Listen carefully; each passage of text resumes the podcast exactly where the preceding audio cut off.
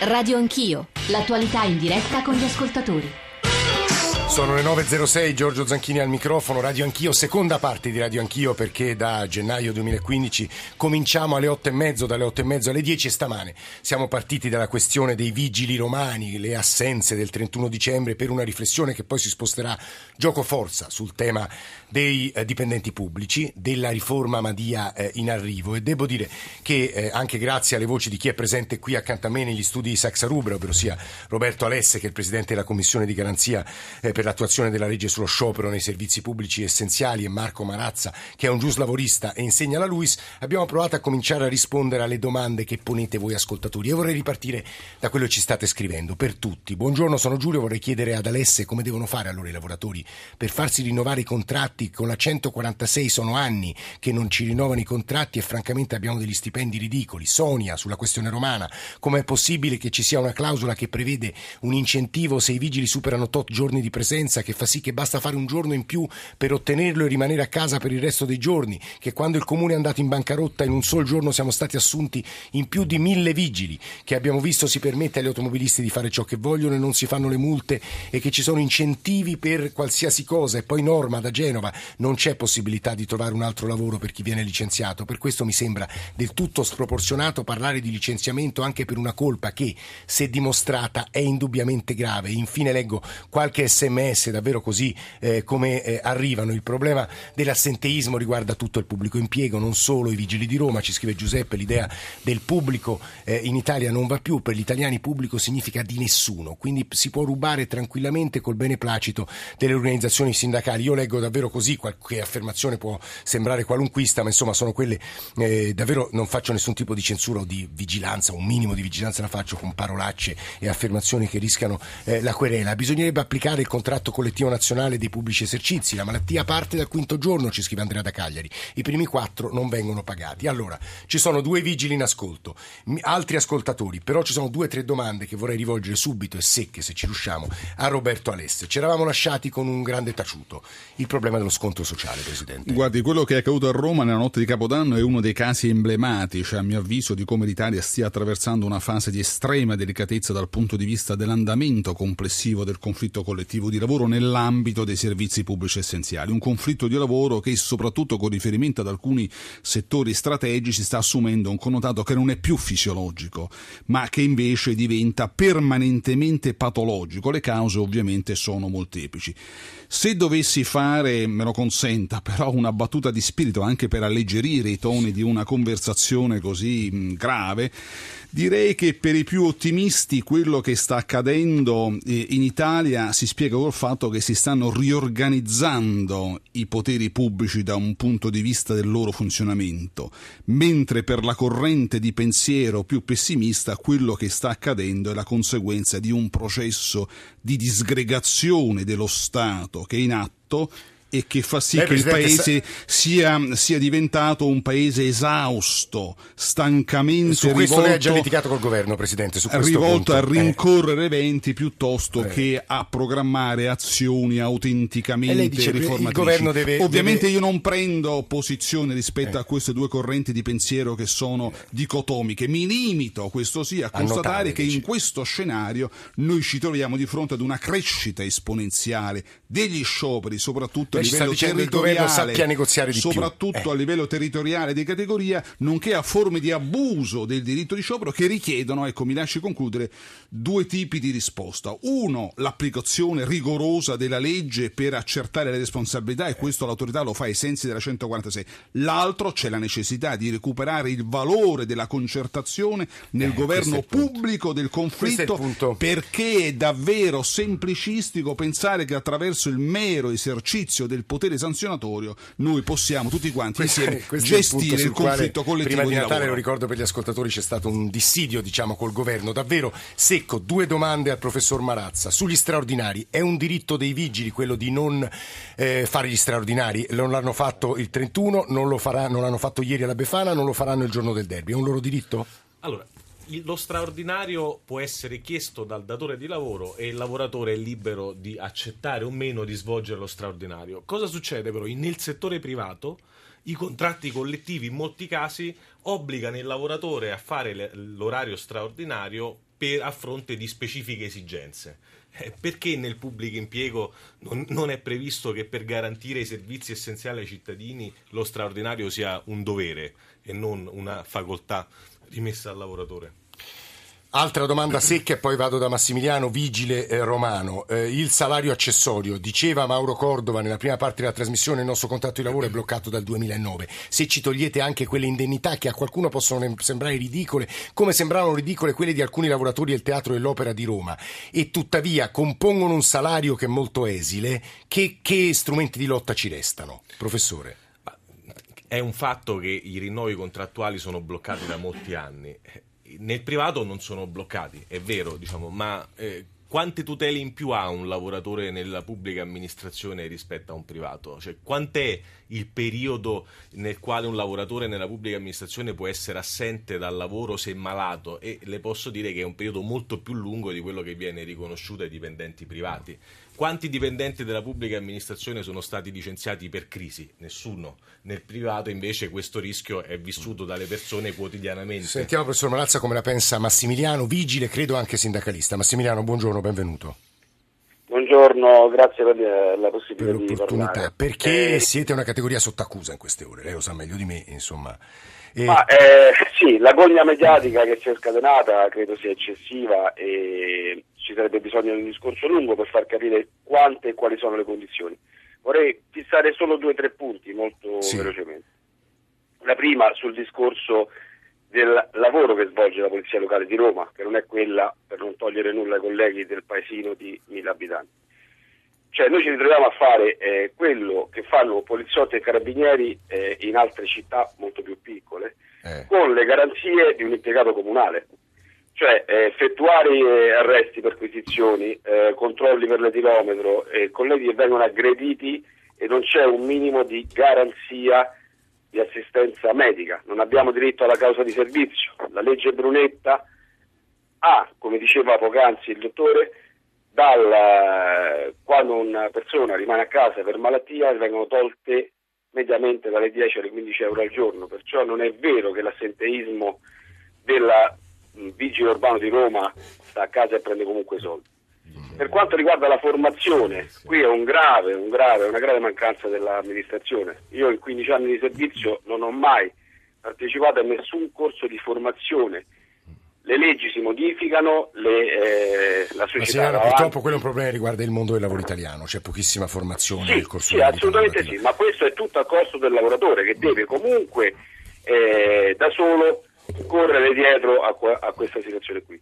L'ultimo eh, discorso che dovrebbe far ragionare un po' tutti quanti, se anche le maestre delle asilo nido di Roma Oggi, sono eh, agguerrite in questo senso, evidentemente l'amministrazione comunale ha cercato di eh, sconto, rimodulare quello, quello, che era un contratto senza ascoltare le parti sociali.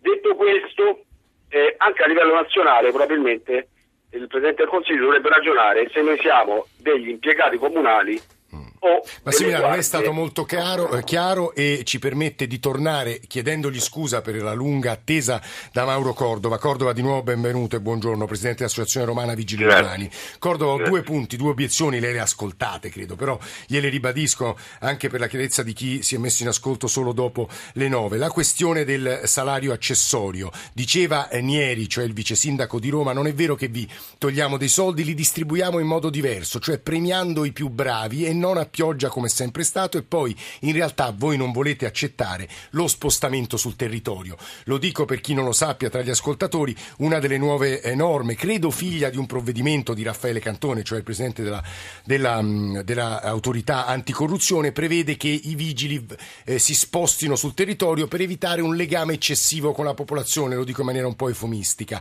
Mauro Cordova. I più bravi intendono chi fa più multe? Guardi, a fare le multe non ci vuole assolutamente niente, ne possiamo fare 300, 400, 500 al giorno. Vogliamo, cioè, il comune ci sta dicendo di fare cassa.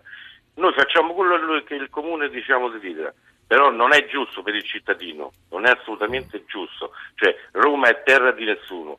La, la polizia locale di Roma Capitale è disorganizzata in maniera esemplare. Non c'è una riforma. Pensavamo che il nuovo comandante forse un anno, eh, è stato nominato da un anno. Eh, che voi non avete accettato perché è proveniente dalla polizia. Non lo diciamo. accettiamo, diciamo. non lo accettiamo e facciamo un appello al sindaco. Per cortesia, sindaco, lo mandi via immediatamente, licenzi lui, non i vigili. È un bravo poliziotto, vada a fare il poliziotto, ma non. Noi abbiamo dei dirigenti che ci invidiano anche le forze di polizia. Uno. Poi, per quanto riguarda. Eh, mi diceva lei i trasferimenti Sì. per anticorruzione. Ma secondo lei, se io sono marcio all'ottavo municipio, Eh, ma non, non- resto marcio al quindicesimo Però magari ho dei rapporti meno marci in un, in un municipio dove Ma non conosco no, nessuno. guardi, non si fa così. Io dico solo una cosa: io chiedo alla magistratura, chiedo al sindaco di fare un accertamento patrimoniale, fiscale su ogni componente della polizia locale di Roma Capitale. Mm. Chi ha una macchia, via, Cordova. licenziato. Sì, no, si, si fermi un secondo, volevo chiedere, eh, so che non è il suo campo di competenza ristretto Roberto Alessio, ma lo spostamento dei dipendenti pubblici, e in questo caso dei vigili, è a suo avviso una, una cosa sana, come dice Cantone, Presidente? Beh, questo però insomma Esula esula, molto, esula però glielo chiedo diciamo, come esperto, come giurista, come, come conoscitore del diritto amministrativo. Ma dovrei leggere bene le carte, guardi, per farmi un'opinione. Mimmo da Varese, buongiorno, benvenuto.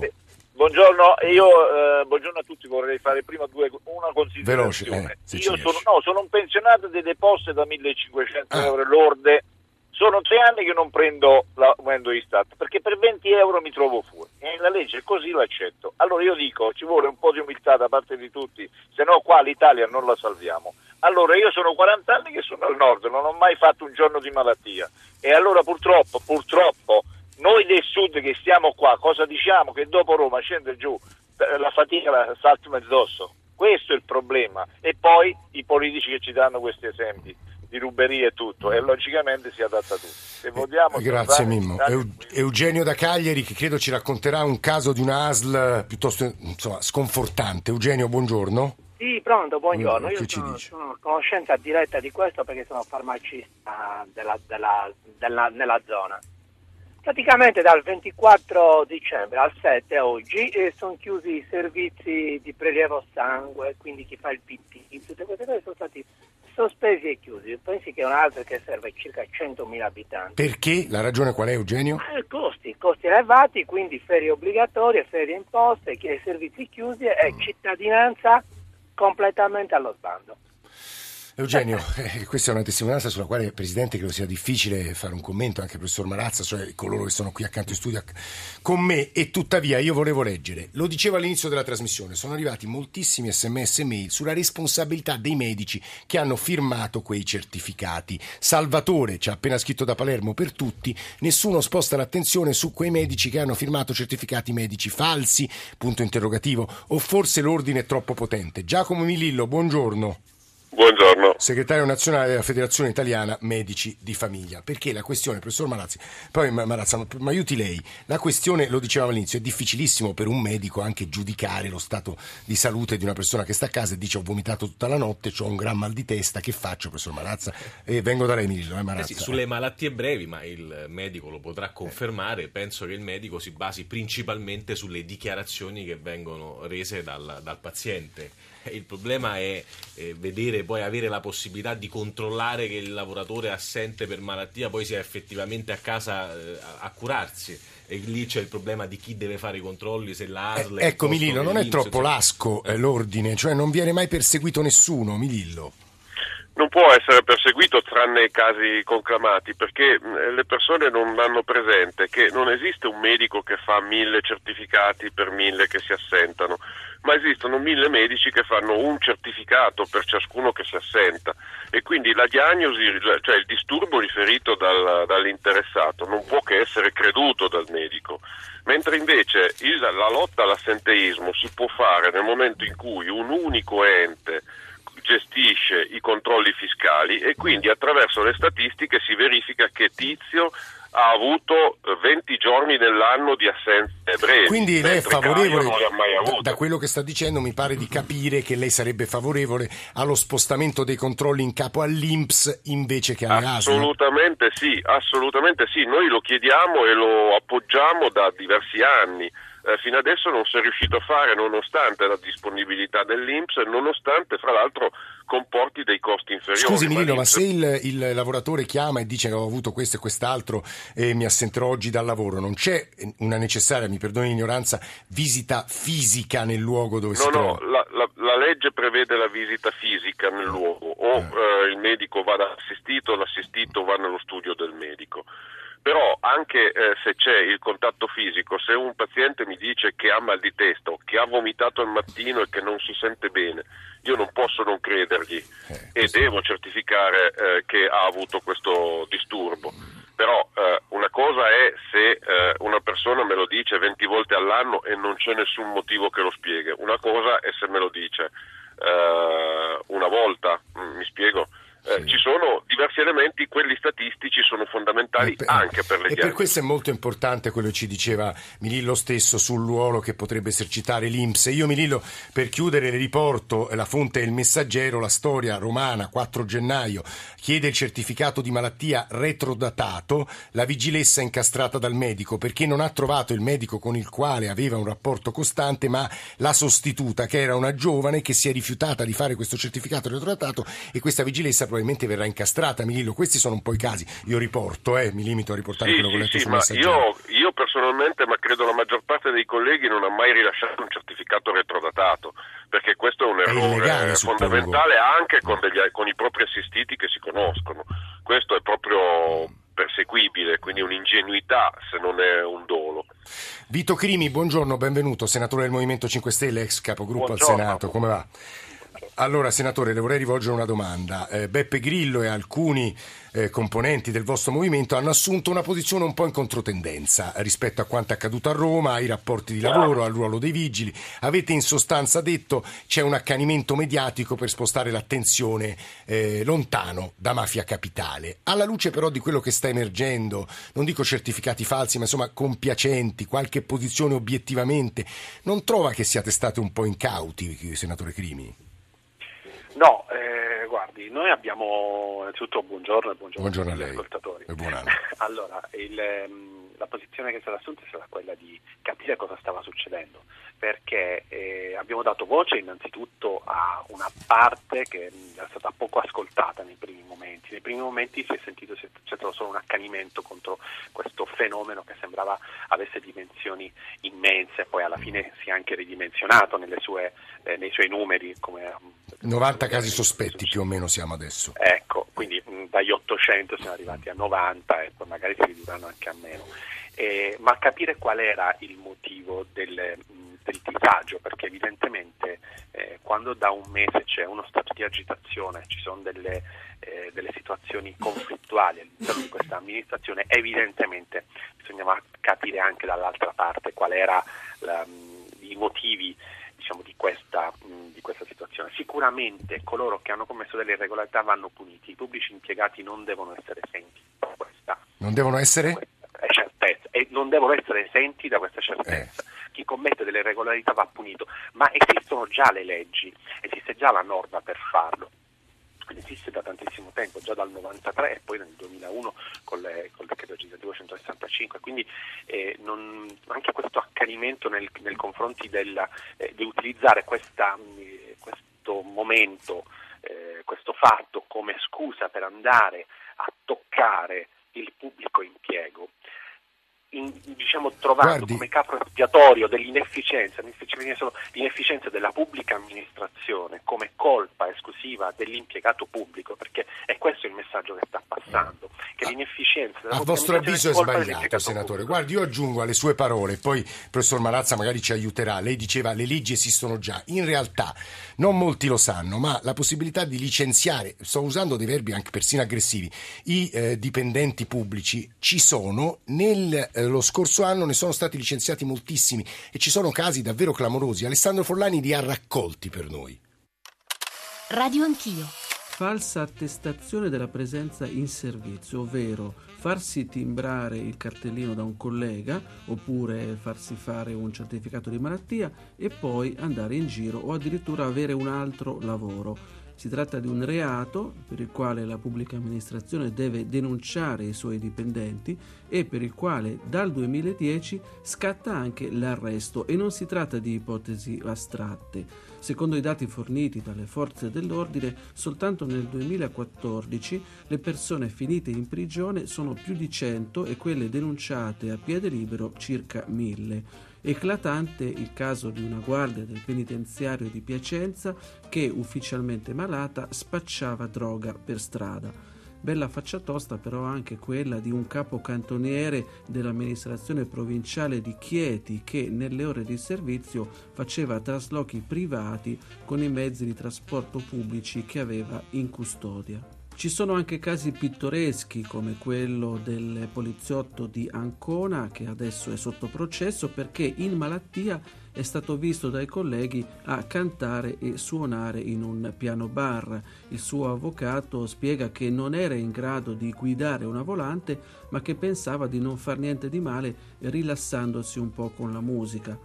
È un caso che in piccolo ricorda quello di Vittorio Sgarbi, condannato nel 96 per truffa perché da funzionario ai beni artistici della regione Veneto partecipava regolarmente al Costanzo Show pur risultando in malattia per sei mesi. Casi singoli ma anche vere e proprie retate come quella ordinata a giugno dalla Procura di Salerno. 22 impiegati del consorzio di bacino risultavano presenti, si segnavano gli straordinari invece erano a casa.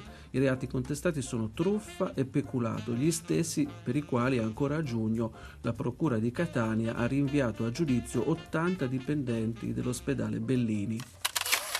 Per chiudere su questo punto, Roberto Alessi, Presidente della Commissione di Garanzia eh, dell'attuazione sulla legge sullo sciopero, in realtà le leggi ci sono, ma gli ascoltatori ci scrivono le sanzioni si ha l'impressione che non arrivino mai. No, no, guardi, quello che abbiamo appena sentito è la testimonianza che le regole ci sono e, e, quindi vanno applicate e quindi l'idea di risolvere tutto invocando come soluzione mistica nuove normative da aggiungere a quelle già preesistenti è davvero fuorviante, insomma, ecco. Le sanzioni ci sono, ci sono anche dal punto di vista dell'applicazione della legge sul diritto di sciopero, insomma, i destinatari, se sono responsabili, come ho già detto prima, appunto sono i sindacati in modo diretto e in via indiretta i lavoratori. Lei ha sanzionato in, questi, in questa sua presidenza differenza quanti assolutamente quanti sì, ci fa qualche esempio? Assolutamente sì, insomma sanzioni diciamo appunto anche abbastanza pesanti a 360 gradi. Eh, l'universo mondo dei servizi pubblici essenziali è tale per cui effettivamente si interviene a 360 gradi. Però lei diceva la sanzione non basta, perché prima Assolutamente no, la legge stessa in realtà ci chiama a prevenire il conflitto collettivo di lavoro e quindi noi dobbiamo, lo ripeto ancora una volta, aprire una stagione di confronto sulle cause, che sono tante, non è soltanto una questione di mancato rinnovo dei contratti collettivi di lavoro. Qui c'è un problema problema anche proprio di, di, di, di mancato riperimento delle risorse pubbliche a copertura dell'erogazione dei servizi pubblici essenziali. Quindi bisogna aprire un faro proprio sulle cause perché ci sono troppi scioperi. Alle nove e mezzo c'è il GR1. Noi ripartiamo con altri temi importantissimi, a cominciare dalla riforma del pubblico impiego, cioè la cosiddetta riforma eh, Madia. Lo faremo con i nostri ospiti qui in studio e con altre voci che crediamo importanti. A tra poco.